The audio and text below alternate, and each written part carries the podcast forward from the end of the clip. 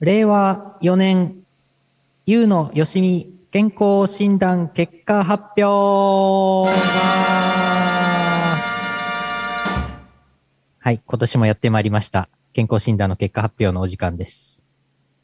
私まだ結果を見ていませんが、今から開けます。どどん、リアル感。どどん。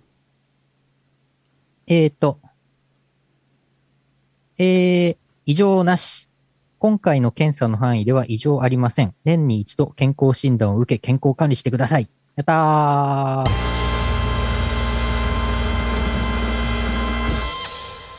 おー、ほぼ全部 A 判定です。すごい。一箇所 B 判定がございます。おし脂質、うん。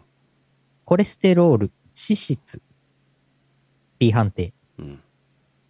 しかし、脂質は去年 C 判定でしたので、お、それが B 判定に上がってますから、お、これ改善してますね。おー他なんともないですね。すごいですね。まあ、この1年数ヶ月、リングフィットアドベンチャーなどで体を動かしてきたので、その結果が良かったんでしょうね。うん。えーちなみに、体重、体重、あ、違う。あ、ごめんごめん。これ、ん間違ってた。見方間違ってた。うん、うん、うん、うん、うん、うん。ちょっと待って、ちょっと待って。ん見方間違ってた、これ。去年と今年を見間違ってきた去年、ん今年と去年と、さらにその2年、2年前、2年前、ん3つあってん、あ、ごめんなさい。今回は全部 A 判定です。やった。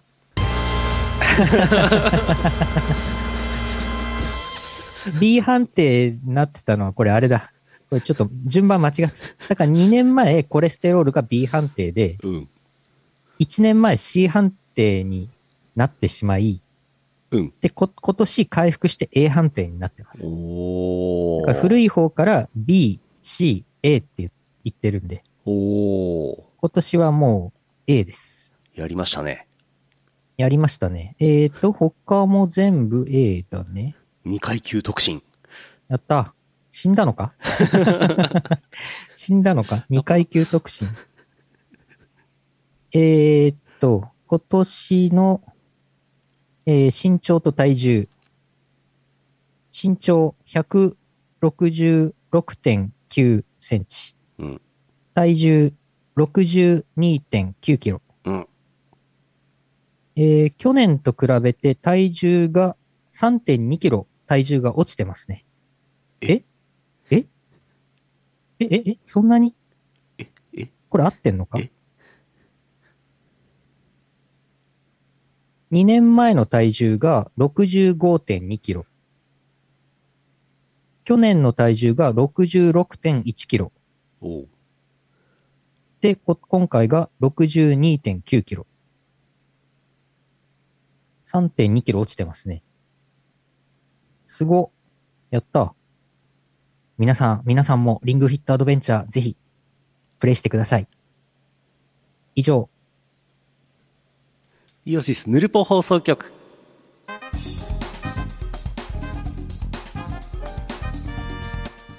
2022年9月22日 YouTube ライブ第889回イオシスヌルポ放送局お送りするのはイオシスの拓也とイオシスのゆうのよしみです。すごいですね CBA ときたら次 SSR になっちゃうね来年 SSR だ。来年 SSR 出ちゃうね。こんにちは、こんにちは。ぬるぽです。はいこんばんは、こんにちは。ぬるぽです。いやー、しかしあれですね。今回の結果は非常に良いですね。すごいねすごいね。今回唯一ダメだったのが視力が、うん視力が去年まで1.5だったんですけど、うん今年は1.2に下がってますね。審判にいくら金を渡せば数字良くしてくれるんですか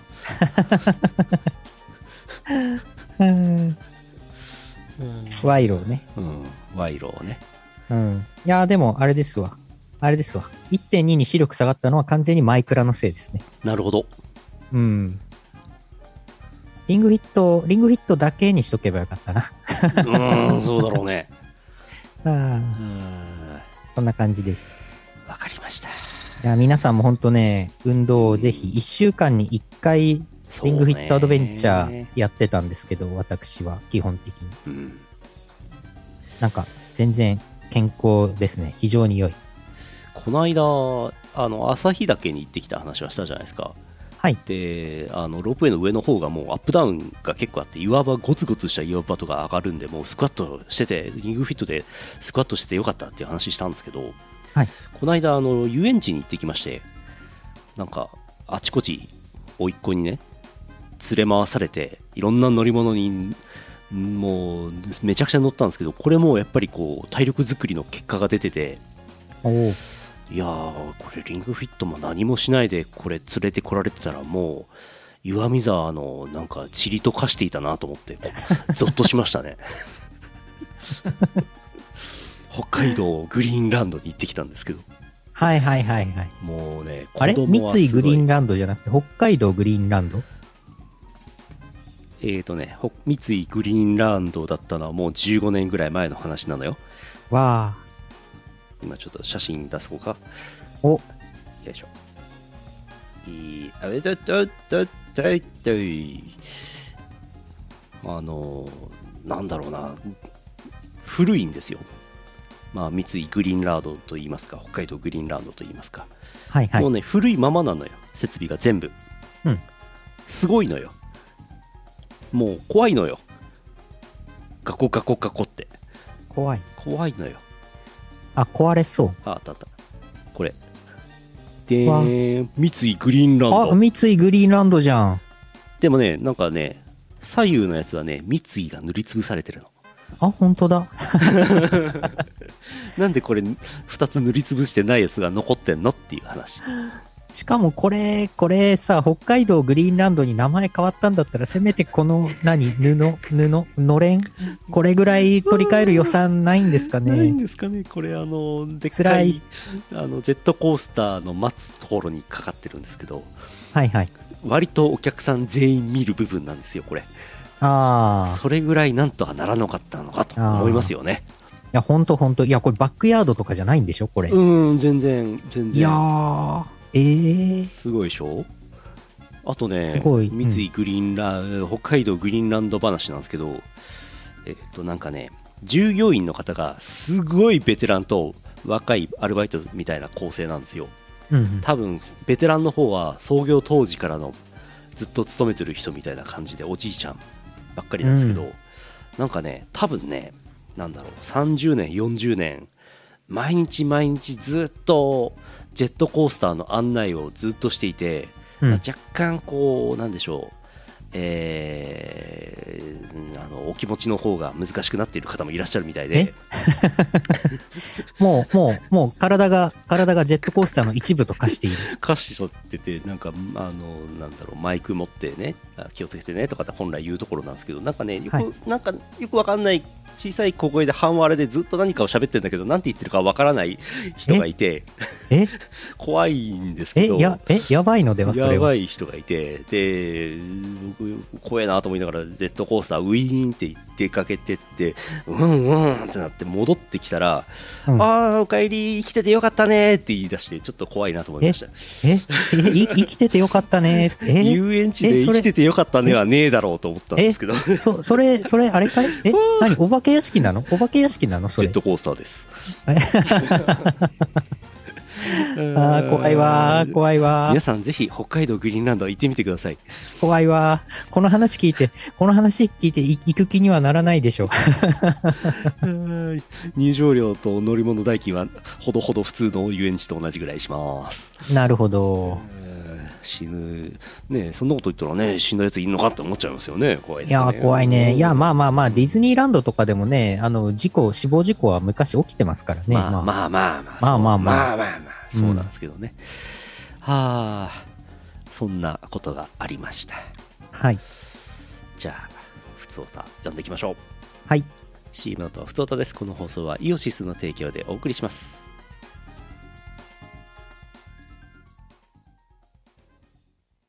イオシスビッグウィンターフェスティバルあなたの心を彩る365日間記録的スケールの電波体験お求めは宇宙一通販サイトイオシスショップまでイオシスショップではピクシブファクトリーを使った受注製造アイテムをお求めいただけます販売終了した T シャツやアクキーなんかも買えちゃうよやってみそう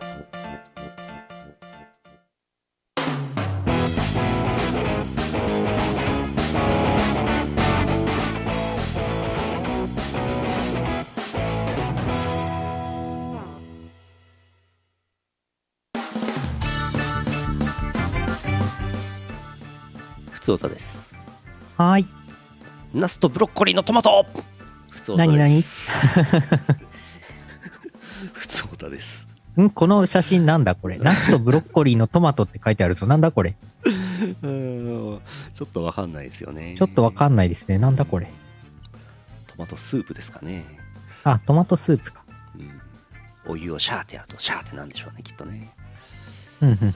えー、新コーナー来てます。新コーナーって来るもんなのか、えーお福岡県イーチャンピオンさんあざす。あざー す、あタクざヤさーん、ゆうす。のさん、こんばんは。新コーナー作ってもいいよとのことで考えてきました。その名も、今夜のおかず。お今夜のおかずに困っている皆さんに自分のおすすめのおかずを紹介するコーナーです。あ、いいね。あれかナスとブロッコリーのトマトとか紹介してくれるのかなあ、いいんじゃないいいいじゃないそれでは私のおすすめのおかずは久川なぎちゃんのマイクロビキニですんんんんんむむ、むむ書いてる人はマリアドンさんです今回は R18 ではないので気になる人はピクシブで検索してみてくださいこの方コーナー流行れそれ ではマリア丼マさん。リアドンさん検索してみてくださいツイッターアカウントもございますよ丼ぶり。どんぶりマリアドあ、ンツさイんッターのアカウントありました。ツイッターアカウントのプロフィール欄、親子丼とアイドルを吸う、社畜型白菊蛍、えー望月ひじり P って書いてありますね。すごいですね。おー情報量が多いですね。あ、すごい。アイドルマスター、ねシンデレラガールズのイラストをたくさん描いてらっしゃイる。ラストが可愛いんですよ。おー、すごいんですよ。おー。これあれだね、この新コーナー、あのタイトルが良くないね、ちょっとね。あタイトルに難ありだね、これね。ー、う。うんん皆さん、いやいやいやいや、ピいいんクシじゃブないかでしツょイうッタかー。いいん見じてゃるないとでし思ょいうますかけ。どね、これね。おかず作りすぎちゃったんで、お裾分けです、みたいな感じでね。うん、それそれ。そういう感じね。そういう、なんかちょっと柔らかい感じにしよう。うんうん。マイクロマイクロビキニの段階で良い 今夜のピクシブダメな香りするああ。うん。皆さんも送ってきてくださいはい。ぜひ、これ、普通オタ宛てにとりあえず送っていただければいいですね。そうですねどこでもいいです、どこでも、はい。続いて群馬県水さんあざすあざーす。拓也さんゆうのさんローション侍さんこんばんははい、こんばんローション。調子の方で文化祭に巻き込まれていたのでその報告です廃校で廃校では廃止になった学校ね文化祭らしきことをこうんれうん全部一つずつくださいというコミケでたまにやることをまさか濡れせんべいでやることになるとはおお。体育館は暑いステージ前に見慣れた後ろ姿がちらほら浴衣で登場する幕の内 OL と 幕の内って書いてあるけどしがないリーマンによる観光大使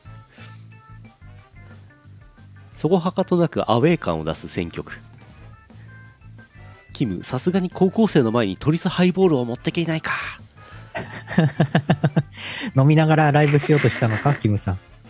ゲームをしている風を醸し出す巫女を見たキム友達いない感出て たグルコスの画面から流れるカバディカバディんああ、はいはいはい。キム大事な話をしているところにカバディカバディってはいはい。農家による銚子東大コーラの転売かっこ低 下飲んでたんですねキムさあ、ん飲んでたんですかあ、舞台で飲んでましたねってコメントいただいてます。ああー、飲んでたんだ。ねあのーえ、えっ、と、カバディカバディってあれかいあの、チルパ9周年バージョンでカバディカバディカバディカバディって言ったらあれが流れたのかなそうですねそれの話かな多分グルコスの画面からカバディカバディ流れるのあの曲ぐらいしかないよ。カバディカバディってあれ一番の歌詞でしたっけ一番かなどっかの、どっかの、あー、あのどっかの中間に挟まるやつ。 2番だとしたらフルで流れるの東方スペルバブルぐらいなんであれかなと思ったんですけどうん、ショートバージョンだと短縮されて、後半のやつがこうギュッてきてんのかなどうだっけどうだっけあんまり、あんまり細かいとこまで覚えてない。うんウッド村ファームブースでグルコスプレイできました、うんあおあーやりますねウッド村さんえ、ウッド村ファームのブースでグルコスがプレ、ん うんうんえ、台東さんのグルーブコースターがうんなんかウッド村さんはゲーム好きだから、いろんなゲーム置いてあったんじゃないですか、なるほど。うん、いやー、すごいですね。ああ、システムボイスでカバディカバディ言ってたあいやグルコスのシステムボイスはスカ系だけなんであえウッド村さんって台東さんだったのそういうこと あ、そんな。難しい世界線に入ってしまったなうーん。農家だったのか台東さんって農家だったのかうんまあ一応ご説明すると、ウッド村ファームさんというのは、銚子、千葉県銚子の農家さんで、えー、まあ農業をやりつつも、うんそのテーマソングをイオシスで作らせていただいたりとか、うんあとはまあ昔の銚子フェスティバルのイベントとかでもなんかいろいろうんやり手なんですよう裏で、はい、多分調整とかされてたんでしょう。活躍されておられるおられるはずです。あと前々にねウッド村ファームのオリジナル曲を入れて MV にも出るとかねやり手ですからねあ、ありましたね。あれですねそう、セガ、セガのマイマイにね。グルコスに最近搭載された、えースイッチ版グルコスに最近入ったあの DLC のスカ系のナビゲーターのスカ系チルノがボイスでカバディカバディ喋ってるんですねきっとなるほど。むずすぎんかうん。いやー、でもなんか、なんかあのー私、キムさんの YouTube のしがないレコーズの方で、たまにちょっと拝見してるんですけど、うんなんか、盛り上がったようでよかったです。うんすごいねうん。毎週、ほほぼ毎週私、あの、キムさんの日曜日夜23時からやってるキムの部屋の配信、ほぼ、ほぼほぼいつも私見てます。すごいあの、なんか、ミコさんが初登場してたよ。おこの前の日曜日は。ほう浴衣のミコさんが初登場してたよ。ほうほううん。キムさんも浴衣っぽいの着てた気がする。浴衣っていうか、あれは館内着なのかああ旅館、旅館ホテルの館内着なのかなすごい内部資料を今確認したグルコスのやつお、内部資料。内部資料汎用ボイスとしてカバディカバディカバディカバディありますうん、なんか確かあったような気がするな。完全汎に用、汎用ボイスなんだ。うんまあタイトルはそうあったあのなんでしょう種別というか、うんううんん。こういう時流れますみたいなのがいろいろあるよね。だらからゲームクリア時とかさ、なんかしょ勝利、うん勝利ボイスとか、なんかいろいろそういう、あれ、あれね。そうそうそうそううん。スカ系チルとかタイトーって言ってるのが面白いんだよな まずな取り下ろしですからねあれねすごいね。いやーカバディカバディカバディってもともとチルパ9周年そうの、チルノのパーフェクト算数教室の9周年バージョンで、あれをねバそのーカままバーカーのあたり言ってるやつ。そうそうそうそううそんあれをそのまま使ってますあれはカバディは、あれはね、アームさんとね、私でね、うんいや、チルパ9周年バージョン歌詞これどうしようって相談してた時に、まあなんか、バーカバーカのとこにカバディカバディとか入れ入れてみっかってうんいうノリでちょっとでしょう一ね箇所一箇所はい、 よ容易に想像がつきますよそれはい、なんとなくカバディカバディって入れてみたそうだろうなと思ってましたはいそれだけでございますそれだけですそ深れいが理そのま由まだからカバディカバディって言ってもともとバーカバーカなんですねこれね特にカバディは関係ないですはい。もともとバーカバーカですから、もともとだからズンさんが丸九、ムッツンさんがあの、もともとの説明書に丸九バカって書いてた。もともとはそっから来てます。うんそっから巡り巡って、そう、そのカバディカバディになったということですね。珍しくなんかイオシスの話してるねそうですね。そうう、んイオシスはね、音楽制作チームですから ね。音楽サークルですからね。本当でござるか本当でござるよ。えー続いてはい。京都府京都府県内さんいただいておりますあざっすお、ありがとうございます。こんばんはゲームセンター CX 課長の有野ですお最近最近急に外が寒くなり突然の気温の変化にかなりのダメージを受けておりますうんうん。特に電車ではまだクーラーが効いている車両も多くポンポンペインで深いつらみをから抱えることもしばしばうん。電車のクーラーの設定温度は一体どこで誰が決めているのでしょうか北海道での気温の変化はあまりないのかもしれませんがゆうのさん拓也さんも体調にはくれぐれも気をつけて元気に配信を続けていただきたい所存ですといただきましたお、ありがとうございます。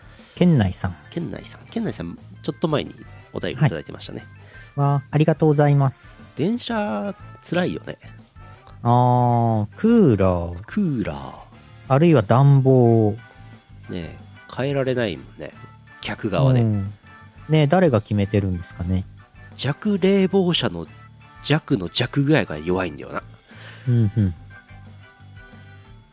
弱冷房車ですら寒いんでしょうね寒い。まあね、そうね。なんかまあ基準があるんでしょうね。うーんあの、なんか天気予報の気温とか、当日の気温とか、何度以上だったら冷房みたいな。うん問答無用で。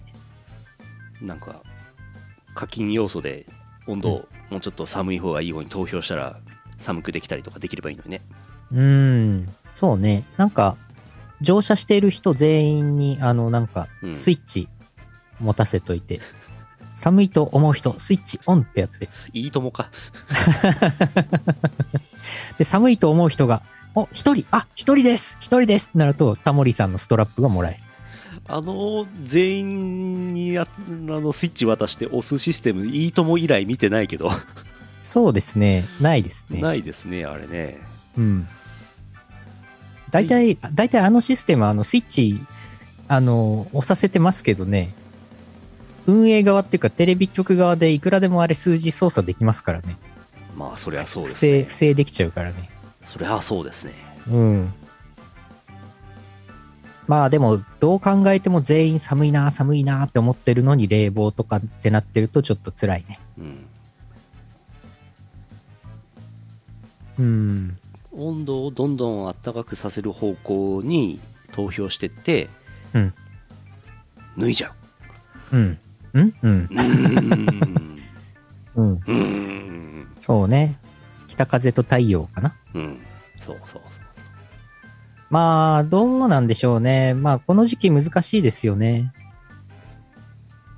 もうなんか、あの、寒くな、急に寒くなってきたじゃないですか。台風、台風一過の後。そうなの一気に寒くなったから、みんな今ちょうど寒いよって思ってると思うんですよね。うんそういう時ってちょっとね、冷房をちょっと切っていただいて、うん送風だけにするとかしてもらえるといいけど。うんまあ上っ張り持っていくといいですねああ、そうですね。私はもうストーブつけ始めましたよ。マジであのね、そう、あのー気温がぐっと下がったんで、うんこのと、この時期って絶対風邪ひきやすいんですよ。ああ確かにねだだから、ちょっと、あの、部屋の中の空気を温めておくと、あの、体調が悪くならない。うんので、こ、ここぞとばかりにストーブをね、ちょっとつけてます。で真冬にはもうストーブ壊すうん。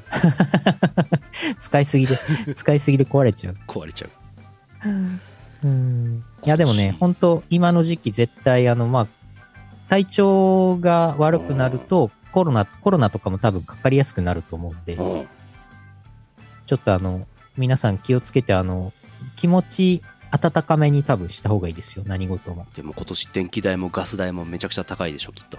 ああ、そうでしょう。上がるん、上がるのかね、上がまるでしだょう、まだ。 やばいね。まだ扇風機中の人いたよ。ああ。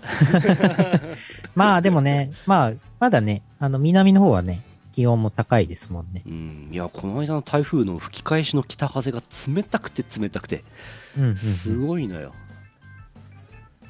台風大変でしたね。ああ、そうそう、台風、皆さんご無事だったでしょうか大丈夫でしょうか、なんかおあん、あんまり大ごとにならなかったのかなまあまあ、なんとかやり過ごしましたね。うん。また台風来てますけどね。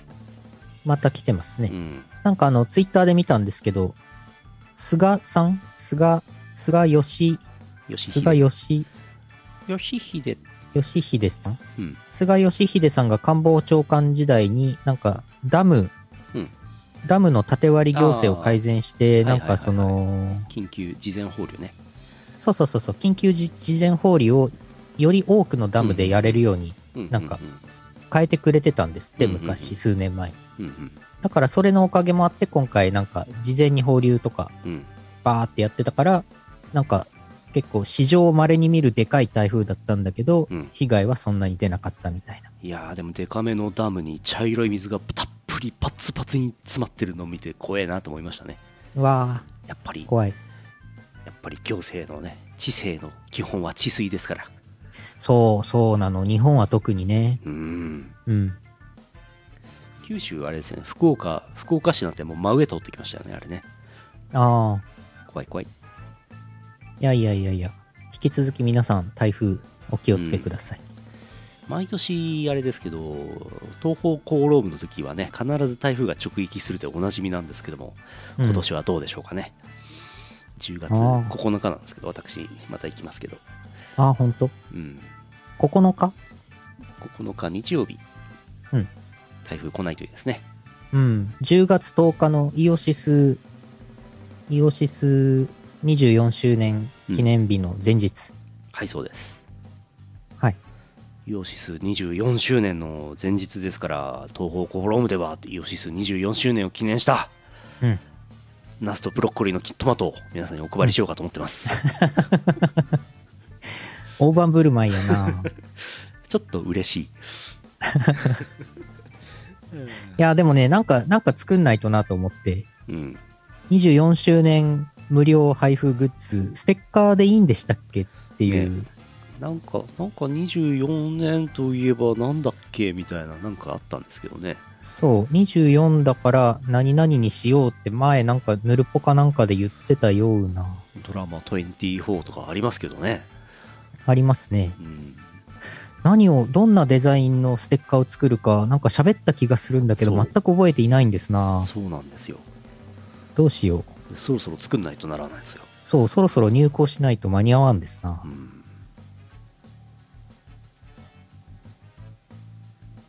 なんだっけ風間寛平んサライん んバリスバリスん ?24、24。ご来場の皆様にビキニアーマーをプレゼント大盤振る舞いやな。すごいなビキニアーマーとブロッコリーのトマト。合いそう合いそう。マイクロビキニとビキニアーマーのトマト。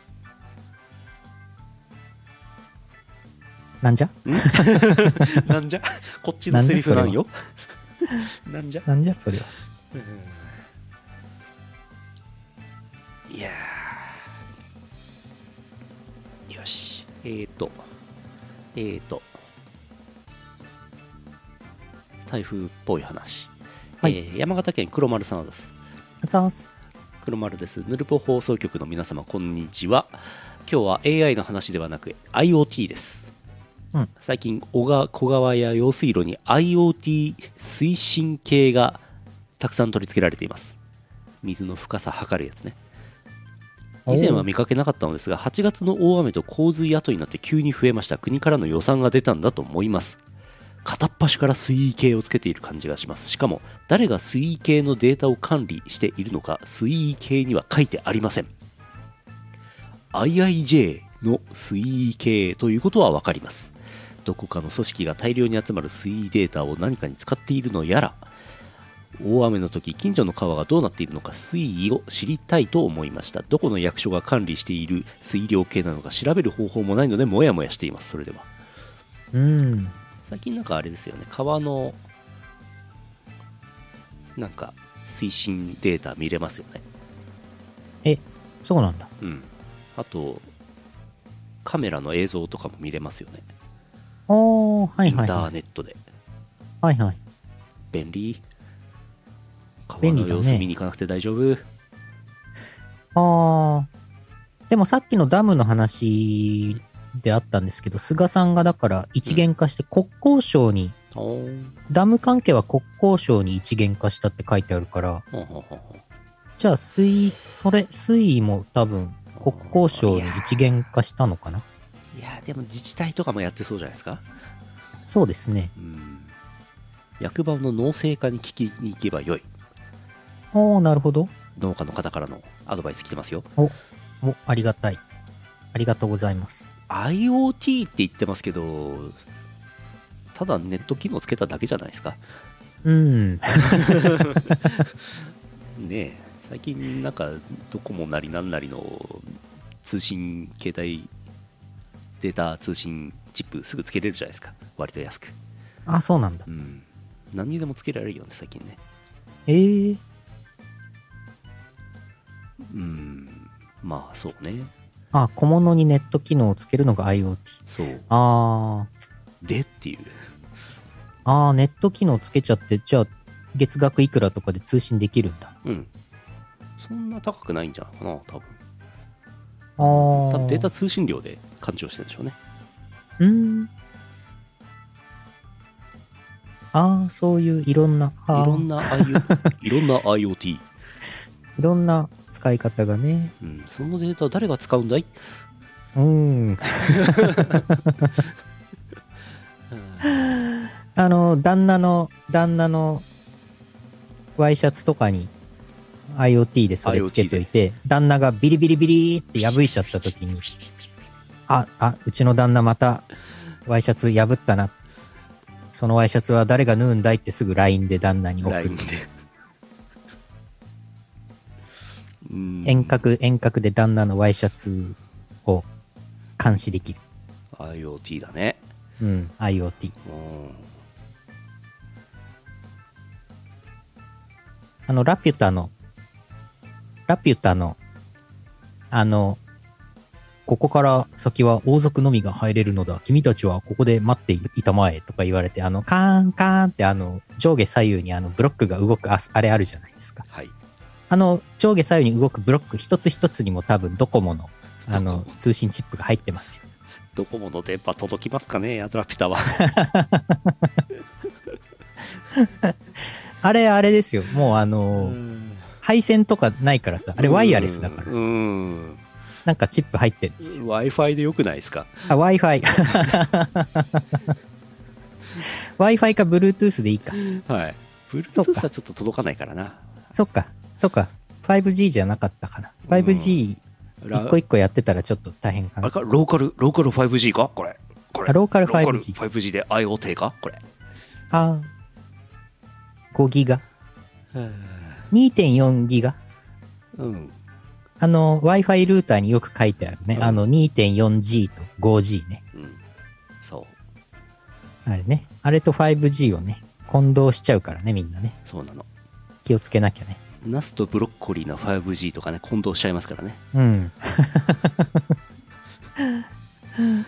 うんイオシスも時代をね先取りしてね名前つけましたからねイオティスってねイオティスいい。よイオティスってねイオティス。 IoT IoTYS。 IoT 時代を先取りしてますからねイオティス。イオティス。そういう会社ありそうだねありそう。ありそう IoT シスナって I、IoT シスだったら絶対あるんじゃないうん。あ、もうあったよ、一発で。あります IoT システクノロジーズ。カタカナで検索するとイオシスしか出ないな。うん。IoT システクノロジーズ PVT.LTD。海外の会社ですかね。 iotys.com ありますよ。は、へえ。 IoTSYS.co.in。インドの会社かなこれ。インドのそばやインドのそば屋かなフランスのウェブデザイナー IoTYS 様今日臨時休業です。残念。そんな情報がすぐに。はインあ、ターネット時代ですね。さすがですね。さすがですね。IoT ね。 IoT。今のところなんか、やった IoT 便利と思ったことないですけどね。そうなのなかなかないですよね。ー IoT っていうかちょっと微妙ですけど、あのユニクロの商品についているあのタグは便利だなと思いますけどね。あ販あ、売タグねユニク。ロで、あの、セルフレジ。うん。カゴごとバーンって入れたらすぐ勘定してくれるあれ。あれ便利ですよね。便利ですね。あれ別にさ、タグをなんか、うん。なんかカメラとか QR コードリーダーとかに読み込ませなくてもうん。お会計できちゃったよ。この前初めて使ったけど。あれ便利なんですよ。あれすごいね。でもね、一個一個のタグがね、ちょっと高いんですよ、まだ。単価うーが。ん。ずいぶん前からあるんですよ、あのシステム。う。うんん。カゴごとパーン勘定ドーン !RFID。そうそうそうそうそう。これで OK、全 全自動。自動 RFID がもっとめちゃくちゃ安くなったらスーパーとかでもできるんですよスーパーマーケットでもはいでもまだ1個1円とか5円とかするからおーちょっとさ100円のものに1円のレ RFID つけられないんだようん。あれって使い回せないのあれ、なんか回収してもう一回使うはできないんだっけなんかガムかなんかに RFID のパッケージの中にガムのパッケージの中につけとくじゃないですかうんそれを剥がして回収して戻すんうん。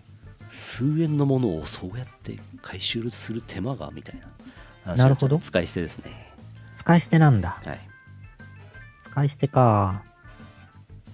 そうですね。あの、流通途中で結構便利ですね。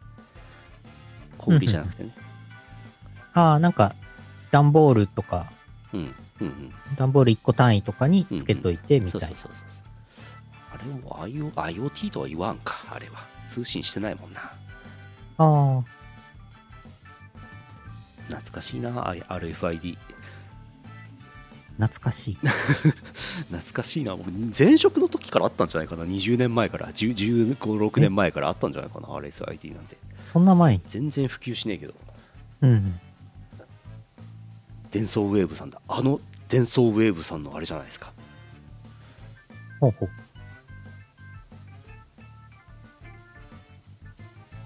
おー IoT とか DX 化とかね、うん。いろいろ新しい言葉出てきてますよね、最近ね。いろんな新しい言葉をつけると、おそれいいねっていう社長がいて、お金出してくれるんでしょうね。うん。 まあ、名前つけるとね、わかりやすくなるっちゃわかりやすくなるからね。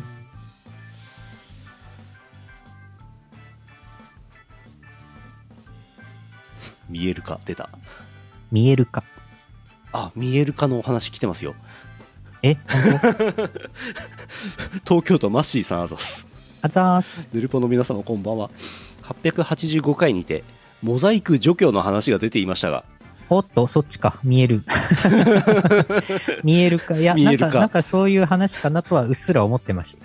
ポッドキャストを聞く直前にピンポイントでモザイク除去の機械の記事を読んでいましたので、えー紹介これを見てなんか昔にも似たような話を聞いた気もしますが結果はお察しビデオテープ当時はインターネットなどもなく一部のマニアな雑誌や書籍でも読んでない限り区別できないしかしいろんな雑誌にはモザイク除去機が載っているため騙される人が続出これで4万円ぐらいしたらしいモザイク除去機現在はインターネットも普及しクソなものはクソと認識されているのでこういったものに引っかかる人も少ないしかしモザイクを外したい人は絶えず有料サイトに登録し高額な請求をされているあたり何も進歩していないと思います高額なものを支払っても欲求を満たすものなので公には言えないこうしてまた一人被害者が増えるのであったえモザイク除去の話ですよね性的コンテンツを促すようなことは一つも言ってませ んななんでみんなそんな何を想像してるんですかモザイク除去の話をしているだけですようんはあまあね、今時、今時もうインターネットを検索すれば、まあ、まあ何でもね、出てきちゃうからね、大体のものはね。モザイクを、モザイクを外したいよ。どうしたいよ野田クリスタルさん。 漫才の、漫才の最初の一言目、それだとね、すごいですね。やばいですね。うん止まらない探求心うん。そうそう。モザイク、逆にね、モザイクあった方がエロいみたいな。いや、エロい、エロ画像の話だけじゃないんですけど。 エロモザエロイクあ画った像方がの話はしてませんけ どもモザイクあった方がいいんじゃないか説はね、いろいろあるんですよね。そうん。うもうなんならモザイクじゃなくてこういろいろこういろいろ隠すわけでしょこうあえて、うん。あえて隠すわけでしょこれそうそうそう。あの、黒い、黒い横線とかね、うん目線入れたりねう。ん一枚逆に。一枚着ていたいだいたりとかですね、うんそううんうんええあるわけでしょこれ 出た水玉モザイ ク出たあれでしょ水着が着てないように見えるやつでしょそうあれ、あれ最初作った人天才だと思いますね。いやー人類ってすごいなと思いますねうん。謎の白い光あとあれですか DVD 版だととなぜか撮れる湯気う。うんんティンの横線いるもうね、これだけインターネット発達して、もう別にもうね、なんか、まあ、ゾーニングは必要だけど、もうだって小中学生だってさ、ググったらもういくらでもそんなん見れるんだからさ、もうあんまり意味意味なくなってきてるんだよね。でもなんか。でもあれでしょティンの横線とかモザイクとかかける仕事をしてる人もいるわけでしょうん、まああーまあ、そう、うん、どうかな。何の話をしてるんですかうあんーモザイク除去機でモザイクが除去できたら苦労はしないんじゃよ、ね、うん、そんなのがあったら警察は黙ってないんようん。なんか一時期、あの、ツイッターでさ、ツイッターって画像投稿するときにさ、スタンプを載せられるじゃないあの、あー笑顔のマークとか、なんか、はいはいはいあの、ハートマークを自分でポンってつけたりして、で、なんかそれを他の人がツイッターで見ると、その顔のマークが、なんかちょっと動いて、うんこうビヨビヨってなんか動いているように見える。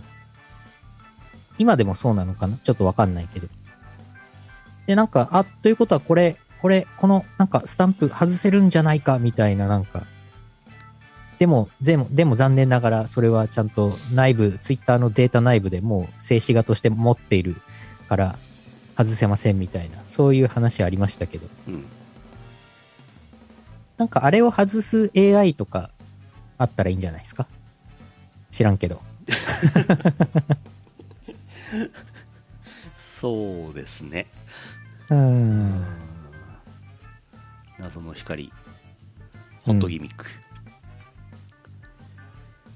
いやーそうねうん。うん見える化の、見える化の見え話るでかしたの。見えるかのお話をしましたはいパワープレイですはい見えるパワープレイですおえー、17デビューのあいつよっこいしょえーよっこいしょよっこいしょ9月のパワープレイ臨海モスキートの7年ぶりの新アルバム17より17デビューのあいつです聴いてください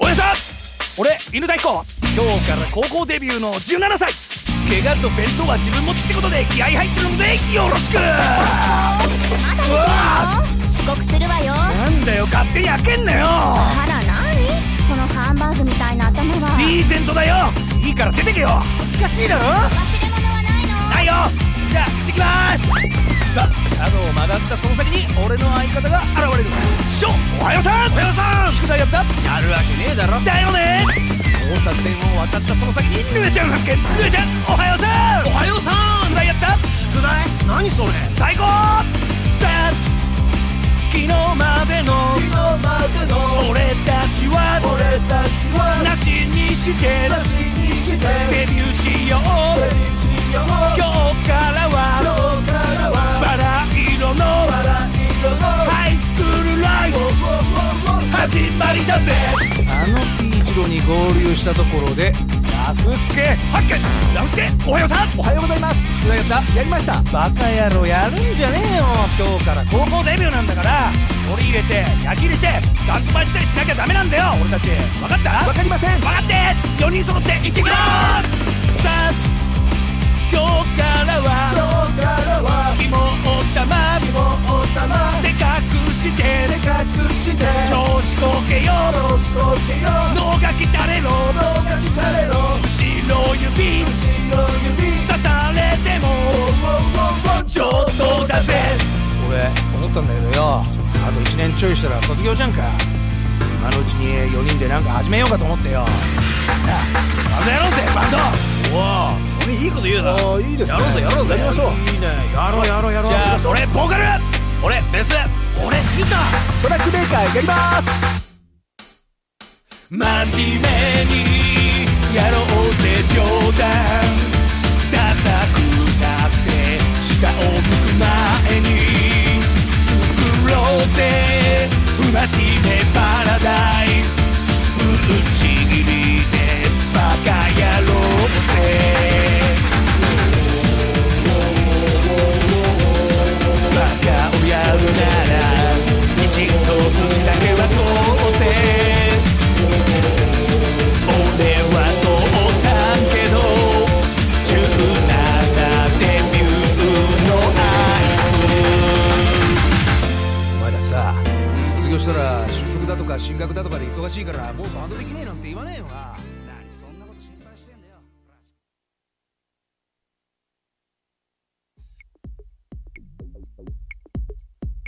ウェイウェイリンモスでしたはい。やっぱ新生リンモスはねギターとベースがね入ってるんでねギターとベース聴いてほしいんですよね、うんうんうん SE のピュインもいいですけどねうん。うんうん。 SE のピュインあるとこれラジオとかでも便利なんじゃないかなと思うんですけどねおー。この話題変えるときにちょっとモザイクの話これそろそろ切り上げて次の話行きたいなって時にピュイーンって押せばすぐ次の話いけるああ、入れときましょう、サンプラーに。 ピュイーンピュイーン。ピュイーンマイクロビキニより手ぶらが好き さお薬のコーナー来てます、えー東京都アマグラマさんですあざーす。久しぶりなので保険証も出しときますねはーい。先日新規の開発を行うことになったのですが検討のための UI を仮組みしてほしいという話がありましたとりあえずファイルをまとめるためにフォルダを作った時何の違和感もなくフォルダ名を MOC にしていました MOC ふと MOC の綴りって合ってたかなと思って検索するとチェコ語でパワーという意味だそうですお、なるほどと思い、ネットでモックさんの画像を検索し、そっと MOC フォルダに入れておきました。ここで目が覚めませんでした。お薬ください。うんうんうん。夢、夢では夢なでくは、夢ではない。夢ではない。現実。うん、UI の仮組みですから、これモックですから。ああ、モックね。はい。おー、正しい。はい。正しいです。ただ、モックアップのモックもも MOC でしたっけどうでしたっけモックアップ。モックアップモックアップ。モックアップってこれ英語なのか本当に。ああ、ちょっとスペル違うな。あ、MOCK。 MOCKUP ですね。じゃあ、MOCK が正しかったんだな。このフォルダ名。うんうんうん。 MOCK。そうか。勉強になるな。いやー、十何年ヌルポやってきて、初めてモックアップの綴りを知りました。そうですね。はい。モックアップ。あと、モックさん。モックさんってチェコでは、パワ ーだったんですね。筋肉にったんだな。チェコに行ったら大人気かもしれませんね。うん。すごい、ね。日本から来ました、モックですモ。ックです。みんなでモックモックモックなぜかトルコに行ったあの江頭2時50分のことを思い出しますけども、さて、おーえー、首長筋 肉君。ごく普通の人間ですからね。うん奥さんね、首が伸びますからね。はい。えー、あ、お薬、お薬出しておきあはいます。はい。じゃあ、じゃあ、強めの、強めのパワー出しときます ね。強めのパワー出しときますね。強めのパワー出ちゃった。あーえー、あとは三つおたですね。はい。あ夢を見たんですよ。夢の話していいですか、はいはい。昨晩じゃないです。昨日の朝見た夢なんですけど、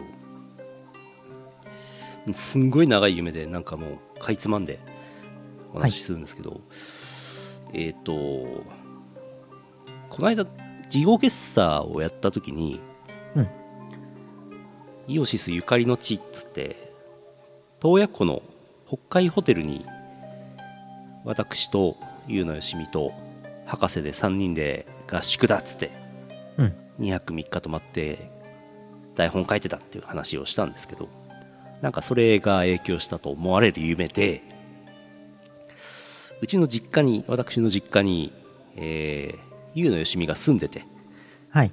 俺の実家にですよなぜか おうゆゆうのよしみが住んでる実家に私と、えー知らないロシア人の男が、え2人訪ねて行ってもう合宿だとほうほう。ストーリーを作るぞということで泊まりに行ったらしいんですよねでゆうのよしみはもうもうできてるんだよ結構できてんだよ話がストーリーがねお、でもう映像もできてんだよってお、すごっ。すごいね映像を見せてくれたんですよすごい面白い話でお、詳しくは覚えてないんですけどあの話見たいなって起きてから思ったんですけど残念ながら覚えてないんですけどえー、残念。マジか。すごい面白い話で、ああ、これいいじゃんっつって、じゃあちょっとこれ、もっと俺らもアイデア出しして、これちょっと作っていこうっつって、もう夜通し作業して、うんうん。で朝5時ぐらいになって、もうちょっと外明るくなってきたの、ちょっと仮眠取ろうっつって、こうカーテンをピシャリと閉じて、もう外明るいからね、うんうん。で3人で雑魚寝をして目が覚めて朝6時ぐらいですかねじゃあもう帰るわっつって俺とそのロシア人の男がうんあのー駅まで送るよってゆうのよしみは言ってくれたんですけど、はいあのうちの実家は駅までちょっと遠いんでねいやいやあの歩いて帰るからあのゆうのよしみはその話の続きをやってくれとああうん分かりましたということになって、ロシア人の男はなんか先にさーって帰っちゃったんですようん。うん。で俺も身支度して出てったらあのー細かい話なんですけどうちの実家坂の途中にあるんですよねちょっとした坂の、で坂を降りると駅に行く近い方坂を登るとちょっとだけ遠いけどまあどうせ道つながってて行けるんですけど普通坂下っていくんですよで外出たら坂のちょっと上の方に普通行かない方にロシア人いてておうなんかねもう冬で大雪だったんですけど雪でなんか体洗ってんのわーってで後ろ姿向こう向いてたんですけど後ろ姿がなぜか女であれおう男あれ女でロロシア人の男だったはずではあれと思ったんだけどあえて突っ込まずに私は坂を降りまして駅の方へ向かったんですけどあのうちの実家知ってる人ならわかるんですけど坂の突きあ降りた突き当たりに遊歩道がありまして公園に抜けれるんですけどそこがもう大雪で埋まっちゃってんのわーおっうてで山になったところに近くの近所の子供がなんか石像を作ってたの雪の像をねうんうん。雪像だなんかね怖くて正方形をまああのグリッドでこう 3×3 に3区切ったとして、えー左上右上真ん中左下右下の5箇所になんかね最近のあのディープラーニング型の AI イラスト生成サービスで出力したような感じのなんか怖い感じのうわーってなってる顔が5つ配置されたえなんかキメラみたいな犬が掘ってあったの怖っと思ってこれこれ後でツイッターにアップしようと思ってスマホでパシャって撮って怖っと思ってで駅に向かって歩き出したら後ろから音がしてうんって見たらさっきの雪像と同じ造形の実物の犬がわーって走ってきて「わあ怖い怖い怖い怖い怖い犬怖い」あとでツイッターにアップしようと思ってさスマホで撮影をしパシャって撮ったら犬が近づいてきて「あやばいスマホ狙ってるこの犬スマホを狙ってるやばい近づいてきたやばい襲われる」と思ったところで目が覚めたんですけどはい。時計を見たら6時10何分とかだったんですけどねスマホがブルッとなりましてうんうん。えーあのなんだろう待ち受けの画面に「ディスコード U のよしみ」って出たんですよ、うんうんおと思ってロック解除して見てみたらあのディスコードのイオシスチャンネルに U のよしみがあの YouTube パートナープログラムの情報をシェアしてくれたやつが表示されました、はいはいはい。以上ですあ あ。ああ。あのタイミングね。そうあの、午前、午前6時何分かの、あの、うん、だから朝までマイクラやってたんだろうなと思っていやいやいやいや、どうかな、どうかな、うん、やってたちゃな。んとちゃんとお話の続きき書いててくれたのかマイクラをやってたのかわからなかったんですけどもあ あ。ああ、これね、あの、YouTube、ショート動画の収益化を発表。そうクリエイターミュージックの地域拡大もって、このニュースね。うん夢の中で U のシミ出てきた後に実実際のスマホでも出てきたんでちょっとびっくりしましうた、ん、大変でしたね。あの犬が怖かったですね犬怖かったね。あと、その優のよしみが映像まで作ってたお話、それうん、ちょ、ちょっと気になるね。すごく気になるね。すごい面白かったことしか覚えてない、えー、じゃあ、じゃあ、ちょっと作るわ、それ。うん、お願いしますうん、頑張ります。あのロシア人誰だったんだろ うな。なんでロシア人なんだ。ロシア人、ロシア人クリエイター。うん。いつの間にかイオシスメンバー増えてたんでしょうね。あ、イオシスメンバーだったんだ。多分そう。おー。初の、初の外国人メンバうん。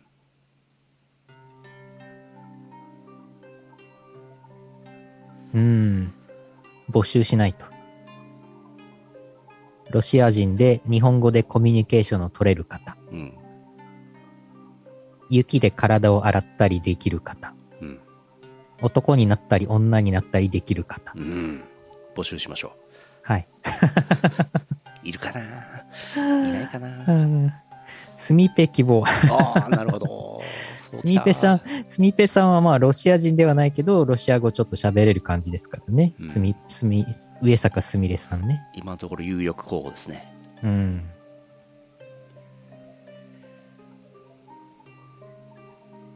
もうお腹いっぱいになりました。そうですね。終わりますか。あれ、三つおたは三つおたは三尾さん読むかいいやいやいや、まあまあ、まあ、来週に、いや来週にしていただいてもい。や、来てますよ。はい。石川県あれ以外の3倍さん。三尾田。はい。最近、下ネタばっかりで疲れちゃいますわ。三尾 嬢様。三尾嬢様。うん。スポーツで食っていく三つ をスポーツを食い物にしていく電通おっと。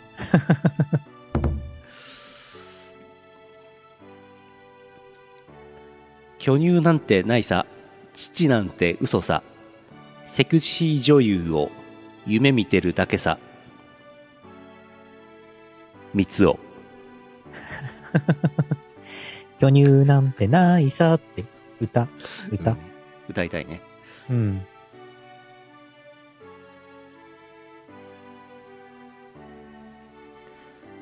17歳なのかい ?17 歳じゃないのかいどっちなんだいメルヘンパワーウサミン。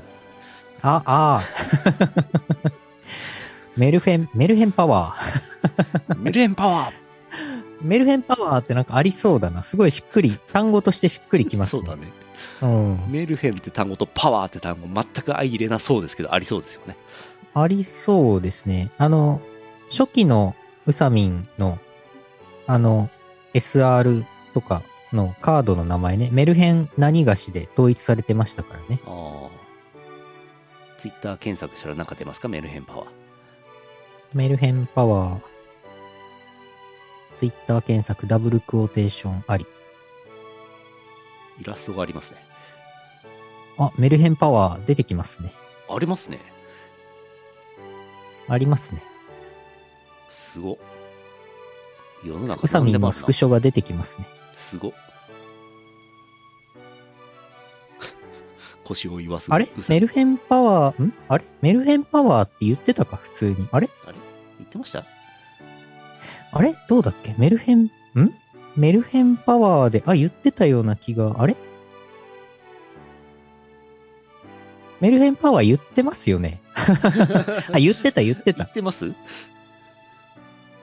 メルヘンパワーでなんとかチェンジって言ってたような気がする。あ、そっか。そうか、しっくりくるはずだ。あ自分で作詞したや つですかあれ違う。あ、ウサミンパワーウだ。サミンパワあ、ー。そうだ。だ。あコメントありがとうございます。ウサミンパワーだでメルヘンチェンジ。 そうだそうだ、ウサミンパワーでメルヘンチェンジってもともとウサミンのセリフにあるんですよ。メルヘンパワーでウサミンチェンジ。あ、そっかそっか。ウサミンパワー、そっかそっか。なるほど、なるほど。しっくりきました。あーあー、よかったよかった。よかったです。よかった。理解できた。そっか。ウサミンパワーだ。はい。なるほどね。夏休みが楽しみでしょうがない大江千里夏休みにしか現れないチューブ夏休みが終わるのを待っている森山直太朗ずっと夏休み井上陽水三つ男んあ あ、なるほどなるほど。ん大江千里おたよりじゃない、なくてね。最後に三つを、あ、そうはそうい、そうわかりました。た。そうです、そうです。アーティストの人は夏が好きですね。そう、そうだね。夏といえばチューブ。うん、冬といえば広瀬香美。広瀬香美、スピード、秋といえば秋といえば秋竹城。秋竹城、春といえば森山直太朗じゃないか。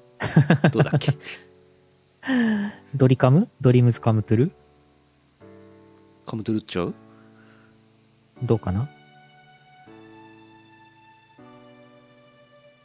東南アジアとかってさ、あの四季がないんですよ。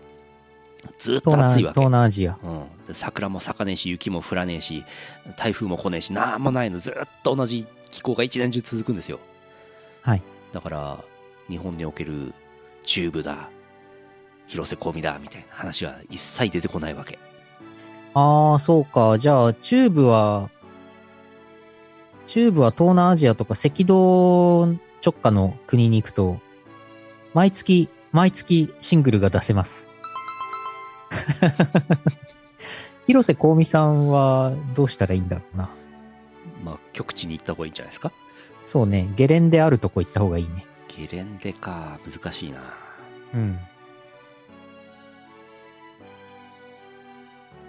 なるほど。南極だって夏はまあまあ暑いですからねそうね、白夜とかあるんでしょうんうん。毎日がああ夏休みおー、松任谷由実。ずっといた ずっといるチューブはありがたみが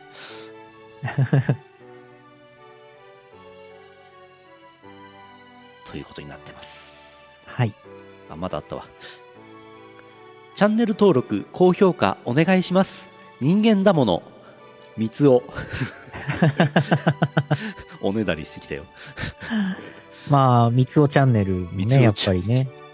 やっぱり登録者数欲しいですよね。三つおチャンネルのメインコンテンツは何なのどういう動画上げてんのみつおチャンネルはやっぱりね、筆でこう、いい感じの言葉を書いて朗読するんじゃないですかああ、夏休みって。そうそう。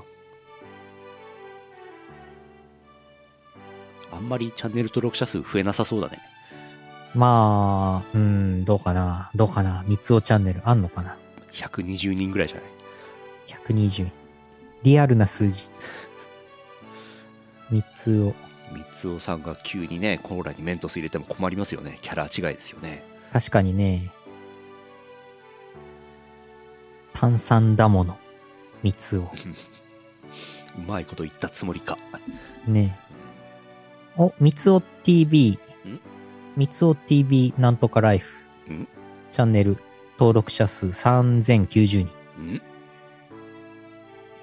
これは別なみつおさんです。年収いくら稼げばフェラーリに乗れるのっていう動画を上げてますね。みつお TV、フェラーリライフさん。金でも借りればいくらでも借りれる借りれんじゃないですかわあわあ。すごい、相田光雄についてのゆっくり解説動画出てきた。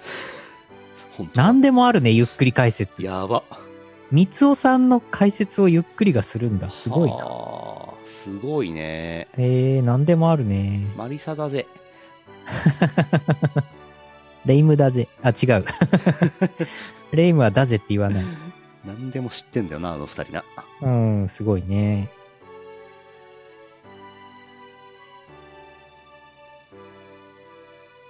終わろはい。なはなはなはなは。えー、皆さんからのお便りお待ちしておりますお待ちしてますけどはいなかなか送ってくれる人いないんですよそうなんですかうん毎回言いますけど、なんかよくわかんないけど、YouTube の再生数、動画数、動画再生数、ヌルポ1000回とかいくじゃないですか。はいはい。送ってくる人、4、5人ですよ。わ、わあ。いやいやいや、ありがたい、ありがたいです。ありがとうございます。いつも、いつもありがとうございます。たまには送ってみてください。皆さんもぜひ、あの、初めて、初めて投稿します。ね。っていう感じで、あの、ぜひ、お便りいただければ嬉しいです。なはなはって送ってきてください。なはなは。なはなは。CM の後はエンディングです。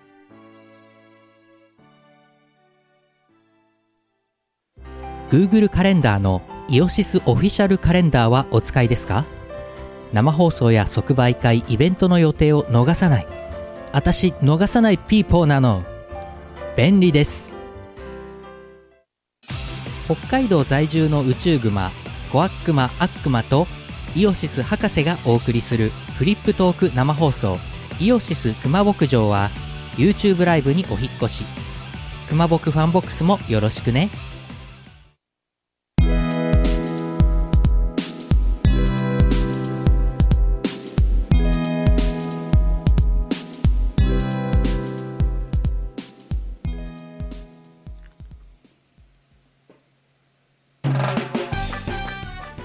エンディングです。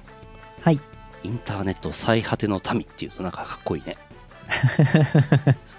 インターネット最果ての民、ヌルポ村。うん。多分なんか住んでるところを追われたんでしょうね。わ、わあ。何かやって。えー、あれほいうん、こんばんは、こんばんは。ストロング、ゴーイング、ストロング、イオシスです。お、こんばんは。Good, good to see your あ city りがとうござ still going います strong. Good luck with your future projects. お、thank you, thank you, ありがとうご thank ざい you, ます thank you. 限界集ありがと落、ヌルポ村です。う。ヌルポです。ヌノルイズポブロード使いキャのステヌィンルグポ村 now. ヌルポブロードキャスティング now. Thank you. インターネット限界集落です。ジブリの新作で、なんか、すごい山の中に住んでるなぜか村民全員がノギス語を使う能力に長けている村とかありそうだねああ、ありそう。ジブリ新作「ノギス村」ノギス使いの民」恐ろしいです、ノギス。ノギスえー、お知らせですはいヨシスくんはね最近ねゲームばっかりやってますねやつこはやつこはこの間ありましたねえー、ツイッチでまだアーカイブ残っていると思いますはい。うーんと、それから、小林会もありました。長野でやったアニエラフェスタってやつはなんかでかかったみたいですね。2 2日間あったみたいです。えー、あとはね、ゲーム実況の方は鹿のゲームをやっつけてすごい満足感がありました。はい。うん。おとあれ、いいーゲームでしたね。ム。あれ、そうね。意外とよくできてましたね。意外とってなんだ意外と、一昨日ゲーム3枠やって昨日ゲーム2枠やって今日ヌルポなんでね3日で6枠やってるんですよねこれちょっとどうかと思いますねおすごいですねお、今夜、今夜はマイクラかなファーファー今夜はマイクラだこの後マイクラかなうーん明日電脳一舞踏会というイベントが六本木キューブでございます、えー出演者欄に「宇野スラッシュラフスケッチ」って書いてありましてなんと、えー、可愛い系とハード系を両方やるそうですからすごいですねすごいクレジットですねおー本当にやるみたいですよ両方のあれを え、一人で 一人でわは、えーバンナムさんのお知らせ、任天堂スイッチ太鼓の達人ドンダフルフェスティバルが本日発売となりました。こちらのですね、有料、えーサブスクサービス太鼓ミュージックパスにて、イオシス曲がいろいろ遊べます。うんチルノのパーフェクト算数教室、マリサは大変なものを盗んでいきました。うさてい、イオシス秋の肉食祭り2014。パン VS ご飯大決戦平等院報道 VS 鳥獣技官が遊べますーはい。太鼓の達人ドンダフルフェスティバル任天堂スイッチお求めくださいそしてぜひ有料サブスクサービスご利用ください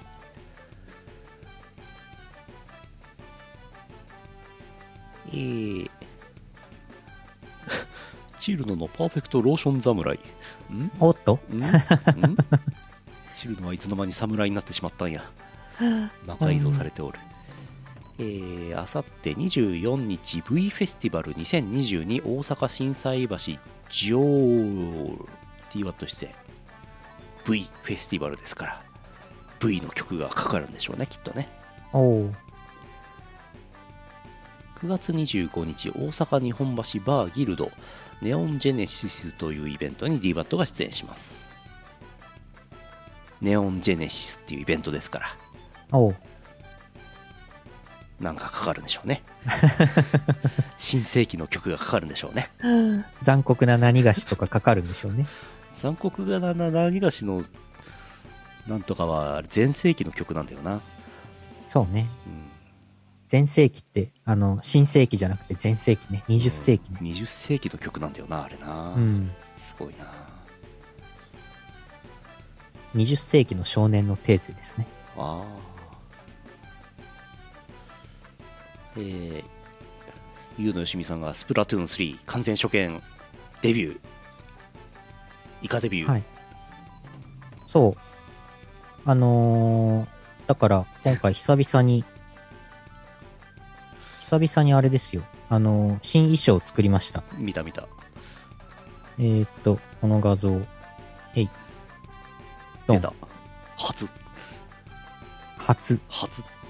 なんか、初心者なので。モンスターエナジーでも飲むんですかモンスターエナジーあ、色がそんな感じモンスターエナジーの柄がなんか縦長のヒョロヒョロヒョニョニョニョニョっていうデザインじゃないですか。あモンエナ。あ、はいはいはい。これあれかい配信2回目は2ってなるのかいなるほど。ここ T シャツ変わってくデザイン。うん。それでもできるけど。初心者、初心者ってことで初心者 T シャツを作りました。うんはい。そっこの衣装でやります。初めてのスプラトゥーン配信やります。スプラトゥーン初心者といえば若葉マークつきますけどね。あ、そうなうんだ。ん。しょって書いちゃったね。あ、それすら知らないから。 何も知らない。完全に何も知らないから。いきなりフェスはやらないと思います。あーチュートリアルからやります。いかん、いかん。えー、っと。 えーっと。いかん、いかん。ドラクエ11の実験実況はもうすぐ終わるんじゃないかと思われて早1ヶ月以上経ってます。わ26日にあります、うん来週27日は熊牧場イオシス熊牧場ありますあ。はい。 YouTube チャイオシスチャンネルで配信します9月30日あれこれ出てますよね北あれ出てますよねこれいっか来週のことだしん北まぜ3、札幌モールに DWAT と宇野さんが出ます、うんもう来週だもんうな、んうんえー、あとはねあとはねああうん10月はいろいろあるねありますね。忙しいですねとりあえず24周年、イオシス24周年ステッカーの入稿をしないとな。うんいつまでにあればいいんだろう。フォロムの荷物に混ぜて送りたいんで10月6着なんで10月3発ですねえ、あ、全然時間ない。 1週間ちょっとしかなかっあ、本当だ。やば。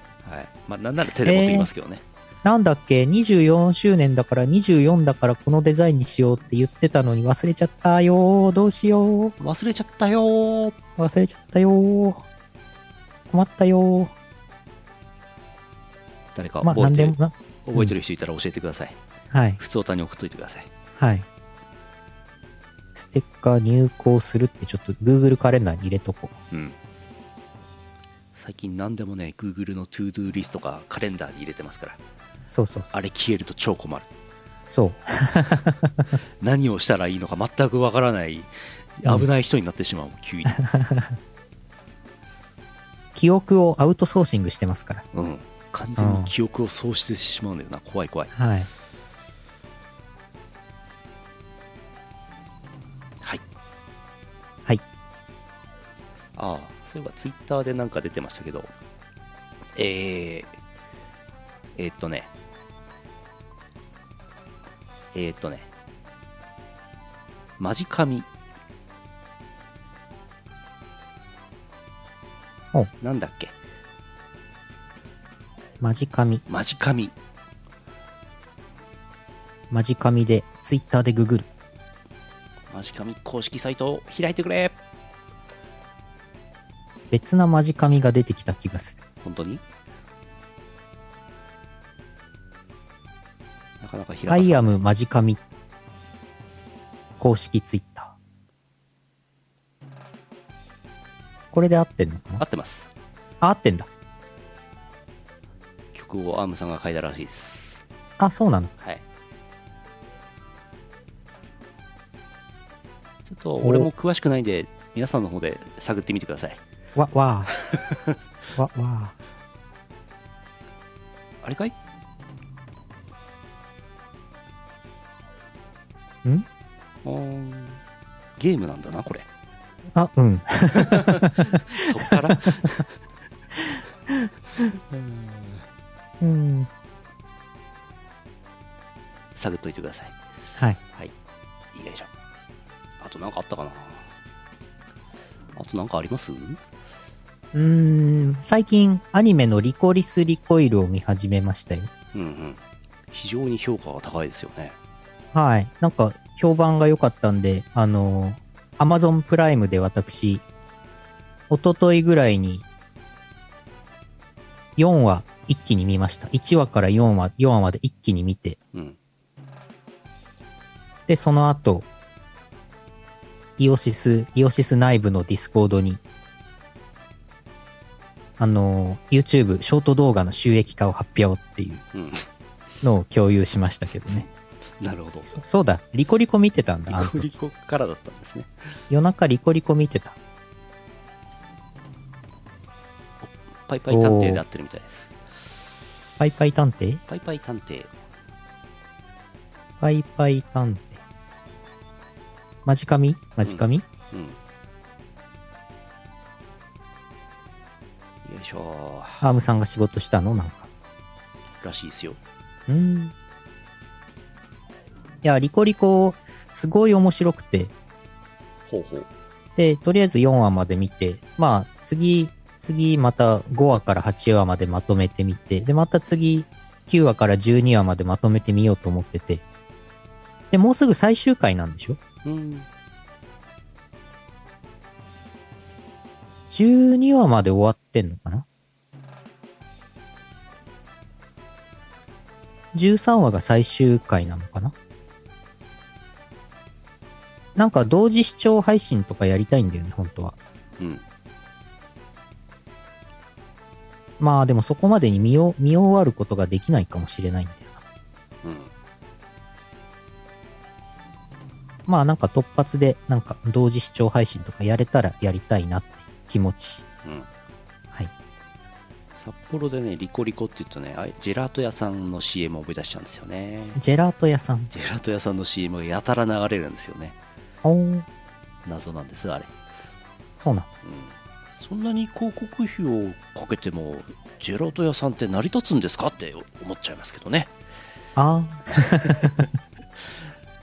リコリスリコイルとは関係ないと思いますけどあ、はい。はい終わろう終わろう終わろあ終わろう終わろうえー、っと2022年9月23日ポッドキャスト配信第889回イオシスヌルポ放送局でしたお送りしたのはイオシスの拓也とう。イオシスのユウのよしみでした。また来週お会いしましょうさようならこの放送はイオシスの提供でお送りしました